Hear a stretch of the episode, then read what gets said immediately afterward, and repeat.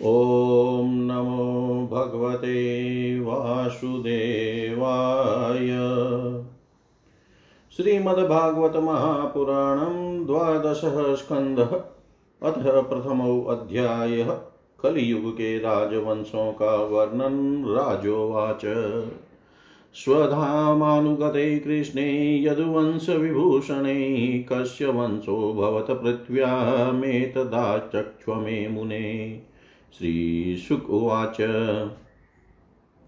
योऽन्त्यः पुरञ्जयो नाम भाव्यो बाह्यद्रथो नृप, तस्यामात्यस्तु शुनको हत्वा स्वामिनवात्मजम् प्रद्योतसंज्ञं राजानं कर्ता यत्पालकः सुत, विशाखयुपस्तत्पुत्रो भविता राजकस्तत। नन्दिवर्धनस्तत्पुत्र पञ्चप्रद्योतना इमे अष्टत्रिंशतोत्तरशतं भोक्षयन्ति पृथिवीं नृपा। शिशुनागस्ततो भाव्य काकवर्णस्तु तत्सुत क्षेमधर्मा तस्य सुत क्षेत्रज्ञ क्षेत्रधर्मज। विधिसारसुतस्तस्या जातशत्रुर्भविष्यति दर्भकस्तत्सुतो भावी दर्भकस्या जयस्मृत। नन्दिवर्धनाजेयो महानन्दीसुतस्ततः शिशुनागादशेवेते षष्ट्युत्तरशतत्रयम् समाभोक्षयन्ति पृथिवीं कुरु श्रेष्ठकलो नृपा महानन्दिसुतो राजन् शूद्रिगर्भोद्भवो बलि महापद्मपति कश्चिन्नन्दक्षत्रविनाश्कृत ततो नृपा भविष्यन्ति शूद्रप्रायास्त्वधार्मिका स एकछत्रां पृथिवीमनुलङ्घित्शासन शासिष्यति महापद्मो दीप्त्यैव भार्गव। तस्य चाष्टो भविष्यन्ति सुमाल्यप्रमुखासुताय इमां भोक्षयन्ति महीं राजान स्म शतं समा नवनन्दान् द्विज कश्चित् प्रपन्ना तु धरिष्यति तेषां भावे जगतिं मौर्यां भोक्षयन्ति वे कलौ। स एव चन्द्रगुप्तं वै द्विजो राज्येऽभिषिक्ष्यति तत्सुतो वारिसारस्तु ततश्चाशोकवर्धन। सूयशा भविता तस्य सङ्गतः सूयशसुतशालिशुकस्ततस्तस्य सोमशर्मा भविष्यति।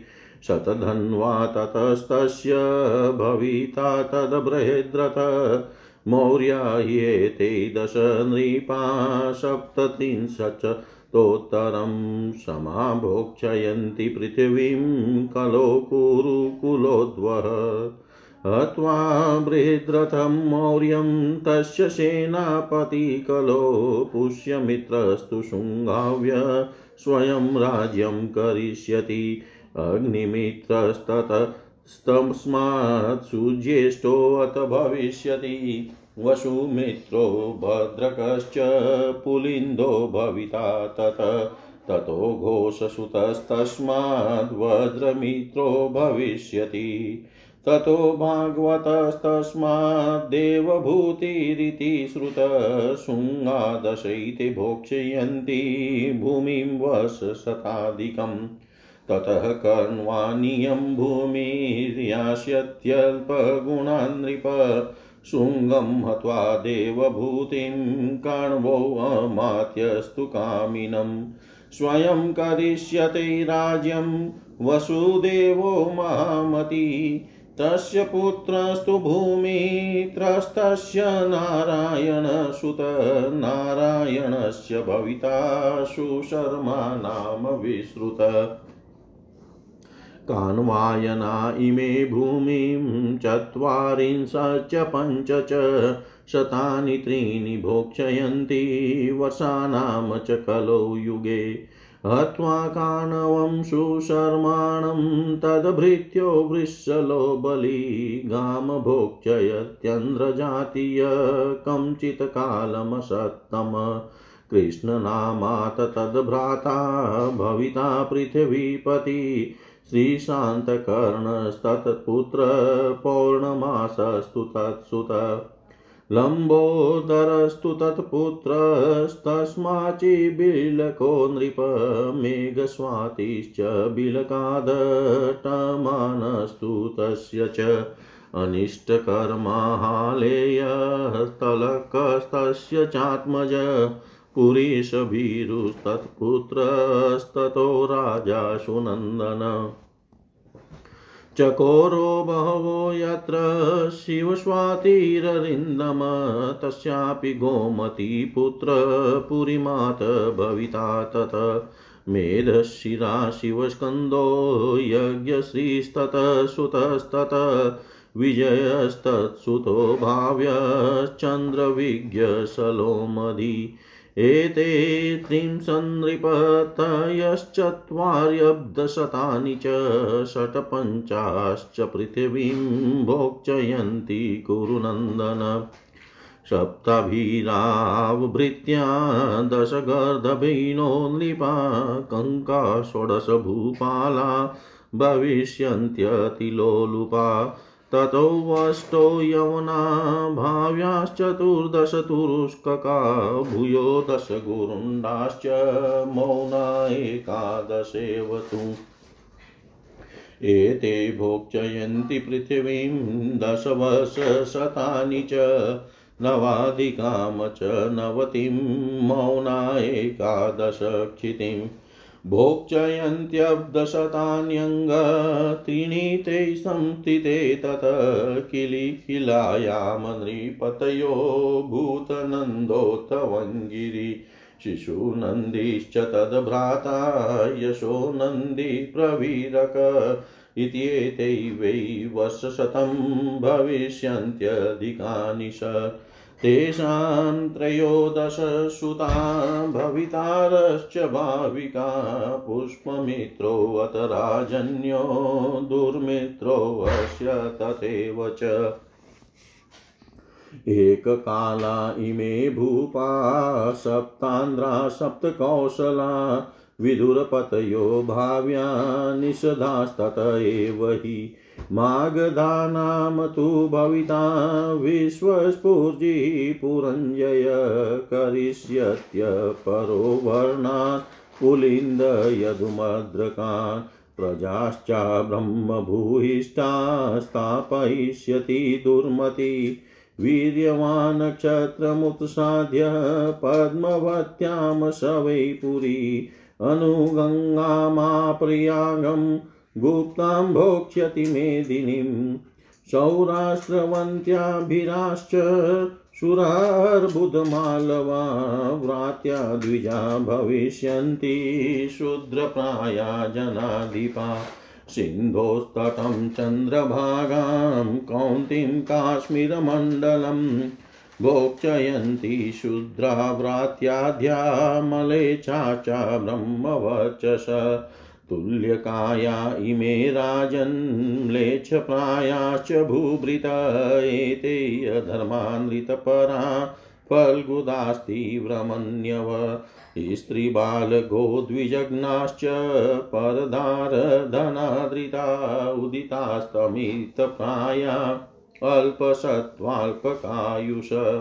असंस्कृता क्रियाहीना रजसा तमसावृता प्रजास्ते भक्षयिष्यन्ति मलेच्छा राजन्यरूपिण तनाथास्ते जनपदास्तच्छीलाचारवादिन, अन्योन्यतो राजभिश्च क्षयं यास्यन्ति पीडिता, अन्योन्यतो राजभिश्च क्षयं यास्यन्ति पीडिता।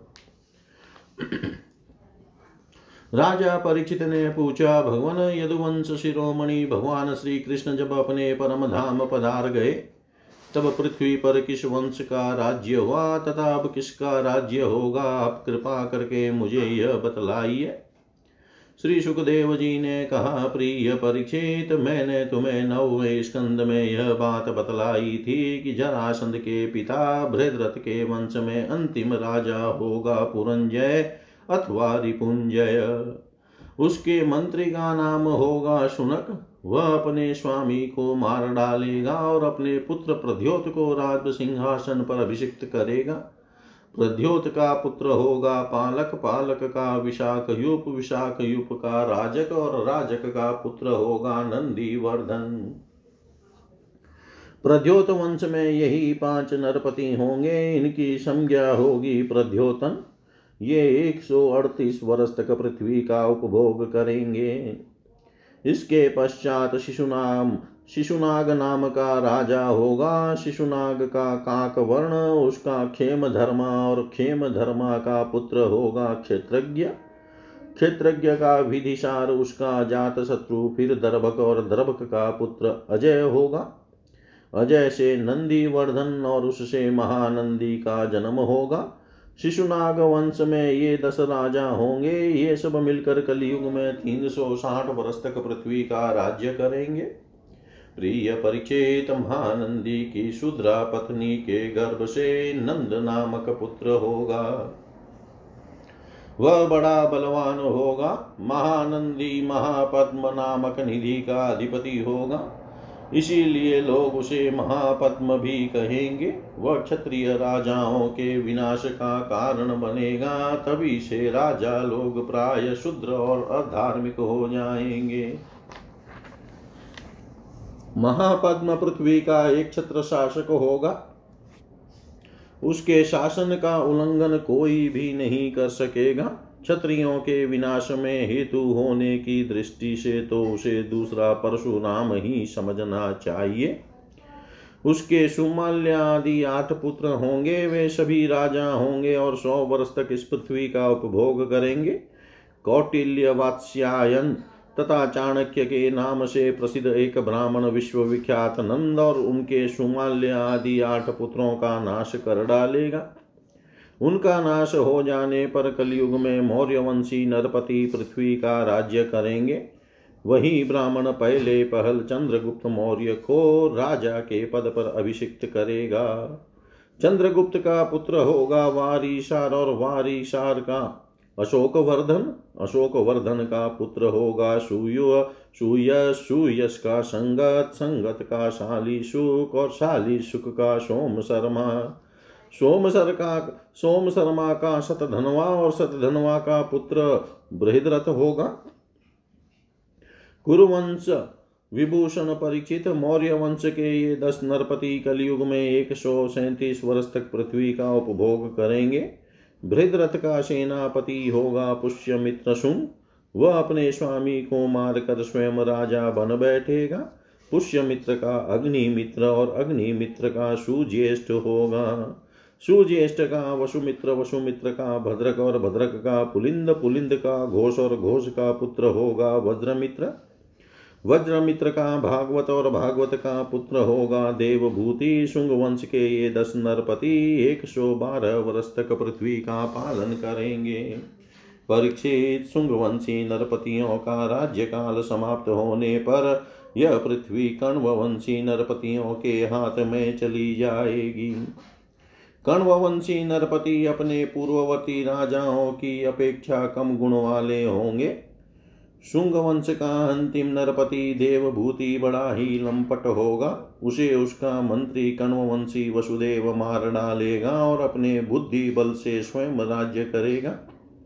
वसुदेव का पुत्र होगा भूमित्र। भूमित्र का नारायण और नारायण का सुशर्मा।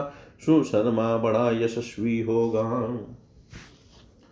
कण्ववंश के ये चार नरपति काणवायन कहलाएँगे और कलयुग में तीन सौ पैंतालीस वर्ष तक पृथ्वी का उपभोग करेंगे। प्रिय परिचित कण्ववंशी शर्मा का एक शुद्र सेवक होगा बलि। वह अंध्र जाति का एवं बड़ा दुष्ट होगा। वह सुशर्मा को मारकर कुछ समय तक स्वयं पृथ्वी का राज्य करेगा। इसके बाद उसका भाई कृष्ण राजा होगा। कृष्ण का पुत्र श्री शांत कर्ण और उसका पौर्णमास होगा। पौर्णमास का लंबोदर और लंबोदर का पुत्र चीबिलक होगा। चीबिलक का मेघ स्वाति मेघ स्वाति का अटमान अटमान का निष्ठ कर्मा निष्ठ कर्मा का हालेय हालेय का तलक तलक का पुरुष भीरु और पुरुष भीरु का पुत्र होगा राजा सुनंदन। परीक्षित सुनंदन का पुत्र होगा, चकोर चकोर के आठ पुत्र होंगे जो सभी बहु कहलाएँगे। इनमें सबसे छोटे का नाम होगा शिव स्वाति। वह बड़ा वीर होगा और शत्रुओं का दमन करेगा। शिव स्वाति का गौमती पुत्र और उसका पुत्र होगा पुरीमान। पुरीमान का मेरह शिरा मेरह शिरा का शिव स्कंद शिव स्कंद का यज्ञ श्री यज्ञ श्री का विजय और विजय के दो पुत्र होंगे, चंद्र, विज्ञ और लोमधि। परिचित ये तीस तीस राजा चार सौ छप्पन वर्ष तक पृथ्वी का राज्य भोगेंगे। परिचित इसके पश्चात अवभृति नगरी के सात आभीर दस गर्दभी और सोलह कंक पृथ्वी का राज्य करेंगे। ये सब के सब बड़े लोभी होंगे। इनके बाद आठ हवन और चौदह तुर्क राज्य करेंगे। इसके बाद दस गुंड और ग्यारह मौन नरपति होंगे। मौनों के अतिरिक्त ये सब एक हज़ार निन्यानवे वर्ष तक पृथ्वी का उपभोग करेंगे। तथा ते ग्यारह मौन नरपति तीन सौ वर्ष तक पृथ्वी का शासन करेंगे। जब उनका राज्यपा, राज्यकाल समाप्त हो जाएगा, तब किल किला नाम की नगरी में भूतनंद नाम का राजा होगा। भूतनंद का वंगिरी वंगिरी का भाई शिशुनंदी तथा यशोनंदी तथा प्रवीरक ये एक सौ छह वर्ष तक राज्य करेंगे इनका तेरे पुत्र इनके तेरह पुत्र होंगे और वे सब के सब बाहिक कहलाएँगे। बाह्यविक। उनके पश्चात पुष्पमित्र नामक क्षत्रिय और उसके पुत्र दुर्मित्र का राज्य होगा।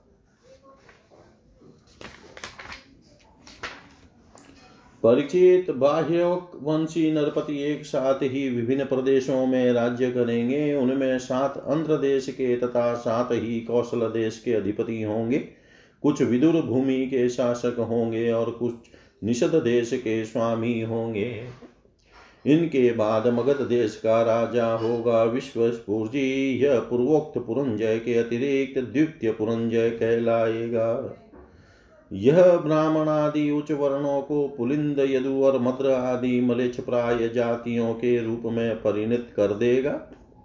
इसकी बुद्धि इतनी दुष्ट होगी कि यह ब्राह्मण क्षत्रिय और वेश्यों का नाश करके शुद्र प्राय जनता की रक्षा करेगा। यह अपने बल वीर से क्षत्रियों को उजाड़ देगा और पद्मवती पुरी को राजधानी बनाकर हरिद्वार से लेकर प्रयाग पर्यंत सुरक्षित पृथ्वी का राज्य करेगा।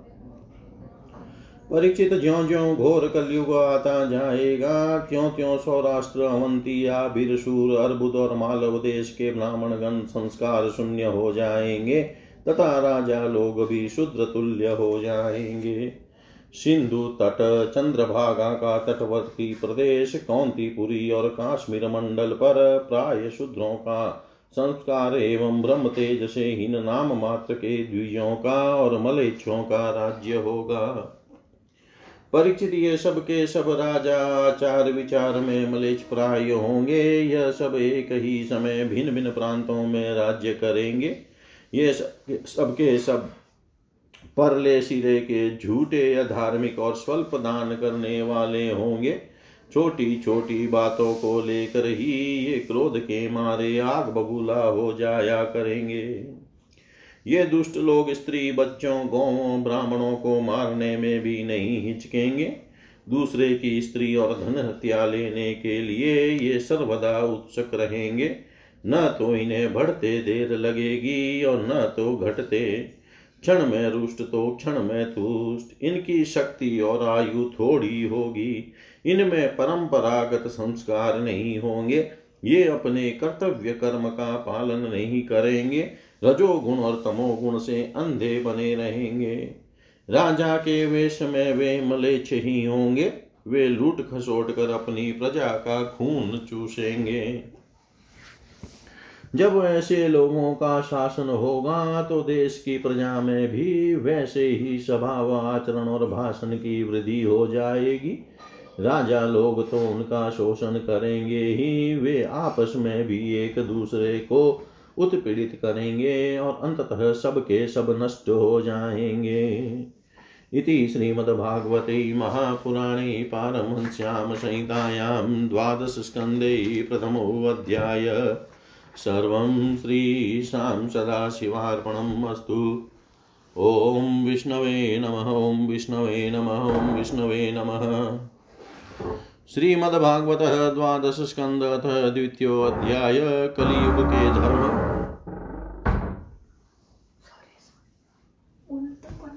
श्रीशुकुवाच, ततश्चानुदिनं धर्म, सत्यं शोचं क्षमादया, कालेन बलिना राजन्नक्षयत्यायुर्बलं स्मृति। वित्तमेव कलो नृणां जन्माचारगुणोदय धर्मन्यायवस्थायां कारणं बलमेव हि। दाम्पत्ये अभिरुचिर्हेतुर्मार्येव वैवाहिके स्त्रीत्वै पुंसत्वै च हिरतिर्विप्रत्वै सूत्रमेव हि।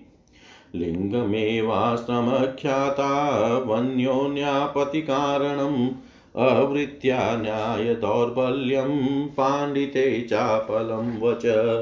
अनाड्यते वासुदत् वा साधुत्वै साधुत्वै दम्भ एव तु, स्वीकार एव चोद्वाहै स्नानमेव प्रसादनम्। दूरे वार्ययनं तीर्थं लावण्यं केशधारणम्, उदरं भरता स्वार्थ सत्यत्वै, दाष्टर्यमेव हि नाक्षयं कुटुम्बभरणं यशोऽर्थे धर्मसेवनम् एवं प्रजाभिर्दुष्टाभिराकीर्णे क्षितिमण्डल ब्रह्मविटक्षत्रशूद्राणां यो बलि भविता नृप प्रजा हि लुब्धै राजन्ये आचिन्नदारद्रविणा यास्यन्ति गिरिकाननं शाकमूलामिषक्षौद्रफलपुष्पाष्टिभोजना अनावृष्टया विनक्ष्यन्ति दुर्भिक्षकरपीडिता शीतवाता तपप्रावङ्घ्रि इमेरन्योन्यत प्रजा श्रोतॄभ्यां व्याधिभिश्चेव सन्तपश्यन्ते च चिन्तया त्रिंशद्विशन्ति वर्षाणि परमायुकलो नृणा। क्षीयमाणेषु देहेषु देहिनां कलिदोषत वर्णाश्रमवतां धर्मे नष्टे वेदपते नृणाम् पाखण्डप्रचुरे धर्मे दस्युप्रायेषु राजसु चौर्यानृतवृता हिंसा नानावृत्तिषु वैन्द्रिषु, शूद्रप्रायेषु वर्णेषु, छागप्रायासु धेनुषु, गृहप्रायेष्वाश्रमेषु, यौनप्रायेषु बन्धुषु, अणुप्रायाश्वशोधिषु, शमीप्रायेषु स्थान् स्नुषु विद्युत्प्रायेषु मेघेषु शून्यप्रायेषु सद्मसु इत्थं कलो गतप्राये जने तु खरधर्मिणी धर्मत्राणाय सत्त्वेन भगवान् अवतरिष्यति चराचरगुरोर्विष्णोरीश्वरस्याखिलात्मन धर्मता प्राणाय साधूनां जन्मकर्मापनुत्तये सम्बलग्राममुख्यस्य ब्राह्मणस्य महात्मन भवने विष्णुयशस कल्की प्रादुर्भविष्यति। अश्वमाशु गमारुह्य देवदत्तं जगत्पति असिना साधुदमनमष्टैश्वर्यगुणान्वित विचरणाशुनाक्षोण्याम् अहेना प्रतिमद्युति नृपलिङ्गच्छदो दस्युन् कोटिशो निहनिष्यति अथ तेषां भविष्यन्ति मनांसि विशदानि वै। वासुदेवाङ्गरागाति पुण्यगन्धानिलस्पशां पौरजानपदानां वै हतेष्वखिलदस्युषु। तेषां प्रजाविसर्गश्च स्तविष्टसम्भविष्यति वासुदेवे भगवती सत्त्वमूर्तो हृदि स्थिते। यदावतीर्णो भगवान् कल्किधर्मपतिर्हरि भविष्यति तदा प्रजाश्रुतिश्च सात्विकी। यदा चन्द्रश्च सूर्यश्च तथातिश्य बृहस्पति एकराशो समेध्यन्ति तदा भवति तत्कृतम्। ये अतीता वर्तमाना, ये भविष्यन्ति च पार्थिवा, ते त उदेशतप्रोक्ता वंशया सोमसूर्ययो आरभ्य भवतो जन्म यावनन्दाभिषेचनम्। एतद्वर्षसहस्रं तु शतं पञ्चदशोत्तरम् सप्तशीनां तु यौ पूर्वो दृश्येते उदितो दिवि, तयोस्तु मध्ये नक्षत्रं दृश्यते यत् समं निशि। तेनेतऋषयो युक्तास्तिष्ठन्त्यब्दशतं नृणा। ये त्वदीये द्विजाकाले अधुना चाश्रिता मघा विष्णोर्भगवतो भानु, कृष्णाख्यो वशो दिवं गत, तदा विशतकलिर्लोकं पापे यद रमते जन। यावत् स पादपद्माभ्यां स्पर्शनास्ते रमापति। तावत् कलिर्वै पृथिवीं पराक्रान्तो न चाशक। यदा देवर्षय सप्तमघासु विचरन्ति, तदा प्रवृतस्तु कलिर्द्वादशाब्दशतात्मक। यदा मघाभ्यो यास्यन्ति पूर्वाषाणां महर्षय तदानन्दात् प्रभृत्येष्कलिर्वृद्धिं गमिष्यति। यस्मिन् कृष्णो दिवं यातस्तस्मिन्नेव तदाहनि प्रतिपनं कलियुगमिति प्राहुपुराविद। दिव्याब्दानां सहस्रान्ते चतुर्थे तु पुनः कृतं भविष्यति यदा नृणां मनात्मप्रकाशकम् इत्येष मानवो वंशो यथा सङ्ख्यायते भुवि तथा वीतशूद्रविप्राणां तास्ता ज्ञेया युगे युगे एतेषां नामलिङ्गानां पुरुषाणां महात्मनां कथामात्रा वसिष्ठानां कीर्तिरेव स्थिता भुवि। देवापि सन्तनोर्भ्राता मरुश्चेक्ष्वाकुवंशज कलापग्रामाशाते महायोगबलान्वितो। तावीयेत्य कलेरन्ते वासुदेवानुशिक्षितो। वर्णाश्रमयुतं धर्मं पूर्ववत् प्रतयिष्यत। कृतं त्रेता द्वापरं च कलिश्चेति चतुर्युगम् अनेन क्रमयोगेन भुवि प्राणिषु वर्तते राजनेते मया प्रोक्ता नरदेवास्तथा परे भूमौ मम त्वं कृत्वान्ते हि त्वमेमामनिधनं गता। कृमिविडभस्मसंज्ञान्ते राजनाम्नोऽपि यस्य च भूतधृकतत्कृते स्वार्थं किं वेद निरयो यत्? कथं सेयमखण्डा भूपूर्वैर्मे पुरुषैर्धृता? मतपुत्रस्य च पौत्रस्य मतपूर्वा वंशजस्य वा? तेजोऽवनमयं कायं गृहीत्वात्मतया बुधा महिं ममतया चोभो हित्वान्ते अदर्शनं गता।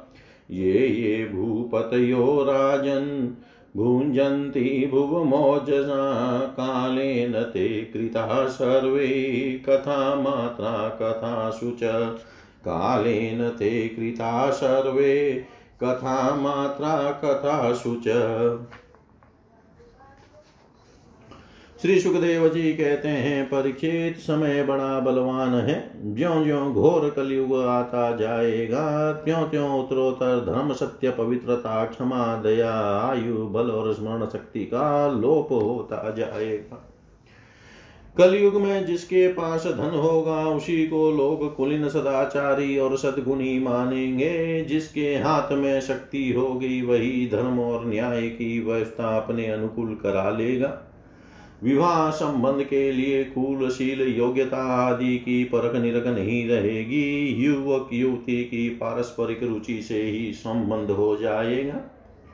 व्यवहार की निपुणता सच्चाई और ईमानदारी में नहीं होगी। जो जितना छल कपट कर सकेगा, वह उतना ही व्यवहार कुशल माना जाएगा। स्त्री और पुरुष की श्रेष्ठता का आधार उनका शील संयम न होकर केवल रति कौशल ही रहेगा। ब्राह्मण की पहचान उसके गुण स्वभाव से नहीं, यज्ञोपवित से हुआ करेगी। वस्त्र दंड कमंडल आदि से ही ब्रह्मचारी, सन्यासी आदि आश्रमियों की पहचान होगी और एक दूसरे का चिन्ह स्वीकार कर लेना ही एक से दूसरे आश्रम में प्रवेश का स्वरूप होगा। जो घूस देने या धन खर्च करने में असमर्थ होगा, उसे अदालतों से ठीक ठीक न्याय न मिल सकेगा। जो बोल चाल में जितना चालाक होगा, उसे उतना ही बड़ा पंडित माना जाएगा। असाधुता की दोषी होने की एक ही पहचान रहेगी, गरीब होना। जो जितना अधिक दम्ब पाखंड कर सकेगा, उसे उतना ही बड़ा साधु समझा जाएगा। विवाह के लिए एक दूसरे की स्वीकृति ही पर्याप्त होगी। शास्त्रीय विधि, विधान की, संस्कार आदि की कोई आवश्यकता न समझी जाएगी। बाल आदि संवार कर कपड़े लते से लैस हो जाना ही स्नान समझा जाएगा। लोग दूर के तालाब को तीर्थ मानेंगे और निकट के तीर्थ गंगा, गौमती, माता, पिता आदि की उपेक्षा करेंगे। सिर पर बड़े बड़े बाल काकुल रखाना ही शारीरिक सौंदर्य का चिन्ह समझा जाएगा और जीवन का सबसे बड़ा पुरुषार्थ होगा अपना पेट भर लेना। जो जितनी ढिठाई से बात कर सकेगा, उसे उतना ही सच्चा समझा जाएगा। योग्यता चतुराई का सबसे बड़ा लक्षण यह होगा कि मनुष्य अपने कुटुंब का पालन कर ले, धर्म का सेवन यश के लिए किया जाएगा। इस प्रकार जब सारी पृथ्वी पर दुष्टों का बोलबाला हो जाएगा, तब राजा होने का कोई नियम न रहेगा। ब्राह्मण, क्षत्रिय, वैश्य अथवा शूद्रों में जो बलि होगा, वही राजा बन बैठेगा। उस समय के नीच राजा अत्यंत निर्दय एवं क्रूर होंगे। लोभी तो इतने होंगे कि उनमें और लुटेरों में कोई अंतर न किया जा सकेगा। वे प्रजा की पूंजी एवं पत्नियों तक को छीन लेंगे, उनसे डर कर प्रजा पहाड़ों और जंगलों में भाग जाएगी। उस समय प्रजा तरह तरह के शाक, कंद, मूल, मांस, मधु, फल, फूल और बीज गुटली आदि खा खा कर अपना पेट भरेगी। कभी वर्षा न होगी, सूखा पड़ जाएगा तो कभी कर पर कर लगाए जाएँगे। कभी कड़ाके की सर्दी पड़ेगी तो कभी पाला पड़ेगा, कभी आंधी चलेगी, कभी गर्मी पड़ेगी तो कभी बाढ़ आ जाएगी। इन उत्पासों उत्पातों से तथा आपस के संघर्ष से प्रजा अत्यंत पीड़ित होगी, नष्ट हो जाएगी। लोग भूख, प्यास तथा नाना प्रकार की चिंताओं से दुखी रहेंगे। रोगों से तो उन्हें छुटकारा ही न मिलेगा। कलयुग में मनुष्यों की परमायु केवल बीस या तीस वर्ष की होगी। परिचित कलिकाल के दोष से प्राणियों के शरीर छोटे छोटे क्षीण और रोगग्रस्त होने लगेंगे। वर्ण और आश्रमों का धर्म बतलाने वाला वेद मार्ग नष्ट प्राय हो जाएगा। धर्म में पाखंड की प्रधानता हो जाएगी। राजे महाराजे डाकू लुटेरों के समान हो जाएँगे। मनुष्य चोरी, झूठ तथा निरपराध, हिंसा आदि नाना प्रकार के कुकर्मों से जीविका चलाने लगेंगे। चारों वर्णों के लोग शूद्रों के समान हो जाएँगे। गौएँ बकरियों की तरह छोटी छोटी और कम दूध देने वाली हो जाएगी।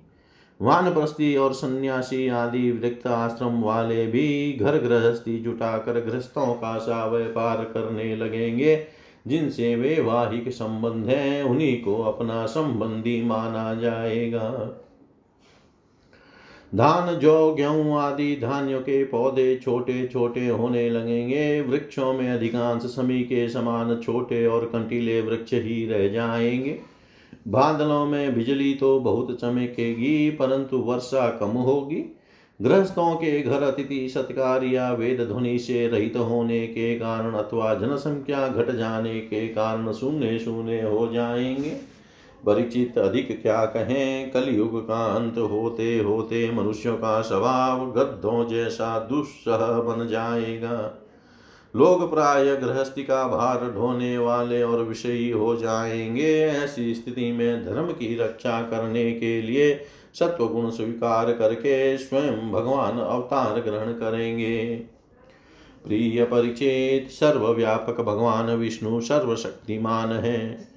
वे सर्वस्वरूप होने पर भी चराचर जगत के सच्चे शिक्षक सदगुरु हैं।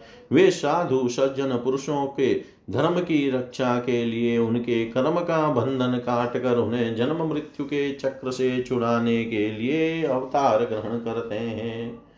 उन दिनों संभल ग्राम में विष्णु यश नाम के एक श्रेष्ठ ब्राह्मण होंगे। उनका हृदय बड़ा उदार एवं भक, भगवत भक्ति से पूर्ण होगा। उन्हीं के घर कल की भगवान अवतार ग्रहण करेंगे। श्री भगवान ही अष्ट सिद्धियों।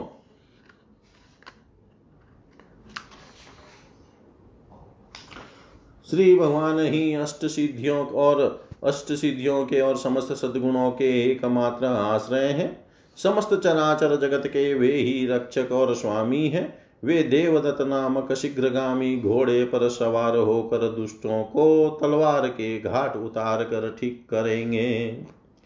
उनके रोम रोम से अतुलनीय तेज की किरणें छिटकती होंगी। वे अपने शीघ्रगामी घोड़े से पृथ्वी पर सर्वत्र विचरण करेंगे और राजा के वेश में छिपकर रहने वाले कोटि कोटि डाकुओं का संहार करेंगे। प्रिय परिचित, जब सब डाकुओं का संहार हो चुकेगा, तब नगर की और देश की सारी प्रजा का हृदय पवित्रता से भर जाएगा। क्योंकि भगवान कलकी के शरीर में लगे हुए अंग राग का स्पर्श पाकर अत्यंत पवित्र हुई वायु उनका स्पर्श करेगी और इस प्रकार वे भगवान के श्री विग्रह ये दिव्य गंध प्राप्त कर सकेंगे। उनके पवित्र हृदयों में सत्वमूर्ति भगवान वासुदेव विराजमान होंगे और फिर उनकी संतान पहले की भांति हृष्ट पुष्ट और बलवान होने लगेगी। प्रजा के नयन मनोहारी हरि ही धर्म के रक्षक और स्वामी हैं। वे ही भगवान जब कलकी के रूप में अवतार ग्रहण करेंगे, उसी समय सत्य युग का प्रारंभ हो जाएगा। और प्रजा की संतान परंपरा स्वयं ही सत्वगुण से युक्त हो जाएगी। जिस समय चंद्रमा, सूर्य और बृहस्पति एक ही समय, एक ही साथ पुष्य नक्षत्र के प्रथम पल में प्रवेश करके एक राशि पर आते हैं, उसी समय सत्य युग का प्रारंभ होता है। परीक्षित चंद्रवंश और सूर्यवंश में जितने राजा हो गए हैं या होंगे उन सब का मैंने संक्षेप से वर्णन कर दिया। तुम्हारे जन्म से लेकर राजा नंद के अभिषेक तक का, तक एक हज़ार एक सौ पंद्रह वर्ष का समय लगेगा। जिस समय आकाश में सप्तषियों का उदय होता है, उस समय पहले उनमें से दो ही तारे दिखाई पड़ते हैं। उनके बीच में दक्षिणोत्तर रेखा पर समभाग में अश्विनी आदि नक्षत्रों में से एक नक्षत्र दिखाई पड़ता है। उस नक्षत्र के साथ सप्तषि गण मनुष्यों की गणना से सौ वर्ष तक रहते हैं। वे तुम्हारे जन्म के समय और इस समय भी मघा नक्षत्र पर स्थित हैं। स्वयं सर्वव्यापक सर्वशक्तिमान भगवान ही शुद्ध सत्व में विग्रह के साथ श्री कृष्ण के रूप में प्रकट हुए थे। वे जिस समय अपनी लीला स्मरण करके परम धाम को पधार गए, उसी समय कलयुग ने संसार में प्रवेश किया। उसी के कारण मनुष्यों की मति गति पाप की और ढुलक गई। जब तक लक्ष्मीपति भगवान श्री कृष्ण अपने चरण कमलों से पृथ्वी का स्पर्श करते रहे, तब तक कलयुग पृथ्वी पर अपना पैर न जमा सका। परीक्षित जिस समय सप्तर्षि मघा नक्षत्र पर विचरण करते रहते हैं, उसी समय कलयुग का प्रारंभ होता है। कलयुग की आयु देवताओं की वर्ष गणना से बारह बारह सौ वर्षों की, अर्थात मनुष्यों की गणना के अनुसार चार लाख बत्तीस हज़ार वर्ष की है। जिस समय सप्तर्षि मगा से चलकर पूर्वाषाढ़ा नक्षत्र में जा चुके होंगे, उस समय राजा नंद का राज्य रहेगा। तभी से कलयुग की वृद्धि शुरू होगी। पुरातत्ववेता, ऐतिहासिक विद्वानों का कहना है कि जिस दिन भगवान श्री कृष्ण ने अपने परम धाम को प्रयाण किया, उसी दिन, उसी समय कलयुग का प्रारंभ हो गया। परीक्षित जब देवताओं की वर्ष गणना के अनुसार एक हज़ार वर्ष बीत चुकेंगे, तब कलयुग के अंतिम दिनों में फिर से कल की भगवान की कृपा से मनुष्यों के मन में सात्विकता का संचार होगा। लोग अपने वास्तविक स्वरूप को जान सकेंगे और तभी से सत्य युग का प्रारंभ ही होगा। परिचित मैंने तो तुमसे केवल मनुष्य वंश का सौ भी संक्षेप से वर्णन किया है। जैसे मनुवंश की गणना होती है, वैसे ही प्रत्येक युग में ब्राह्मण वैश्य और शूद्रों की भी वंश परंपरा समझनी चाहिए। राजन, जिन पुरुषों और महात्माओं का वर्णन मैंने तुमसे किया है, अब केवल नाम से ही उनकी पहचान होती है, अब वे नहीं है। केवल उनकी कथा रह गई है। अब उनकी कीर्ति ही पृथ्वी पर जहाँ तहां सुनने को मिलती है। भीष्म पितामह के पिता राजा संतनु के भाई देवापी और इक्ष्वाकु वंशी मरु इस समय कलाप ग्राम में स्थित हैं। वे बहुत बड़े योग बल से युक्त हैं। कलयुग के अंत में कल की भगवान की आज्ञा से वे फिर यहाँ आएँगे और पहले की भांति ही वर्णाश्रम धर्म का विस्तार करेंगे। सत्य युग त्रेता द्वापर और कलयुग ये ही चार युग है। ये पूर्वोक्त क्रम के अनुसार अपने अपने समय में पृथ्वी के प्राणियों पर अपना प्रभाव दिखाते रहते हैं। परीक्षित मैंने तुमसे जिन राजाओं का वर्णन किया है, वे सब और उनके अतिरिक्त दूसरे राजा भी इस पृथ्वी को मेरी मेरी करते रहे, परंतु अंत में मरकर धूल में मिल गए। इस शरीर को भले ही कोई राजा कह ले, परंतु अंत में यह कीड़ा विष्टा अथवा राख के रूप में ही परिणत होगा, राख ही होकर गिरे रहेगा। इसी शरीर के या इसके संबंधियों के लिए जो किसी भी प्राणी को सताता है, वह न तो अपना स्वार्थ जानता है और न तो परमा, क्योंकि प्राणियों को सताना तो नरक का द्वार है। वे लोग यही सोचा करते हैं कि मेरे दादा परदादा इस अखंड भूमंडल का शासन करते थे। अब यह मेरे अधीन किस प्रकार रहे और मेरे बाद मेरे बेटे, पोते, मेरे वंशज किस प्रकार इसका उपभोग करें? वे मूर्ख इस आग, पानी और मिट्टी के शरीर को अपना आपा मान बैठते हैं और बड़े अभिमान के साथ ढींग हाँकते हैं कि यह पृथ्वी मेरी है। अंत में वे शरीर और पृथ्वी दोनों का, दोनों को छोड़कर स्वयं ही अदृश्य हो जाते हैं।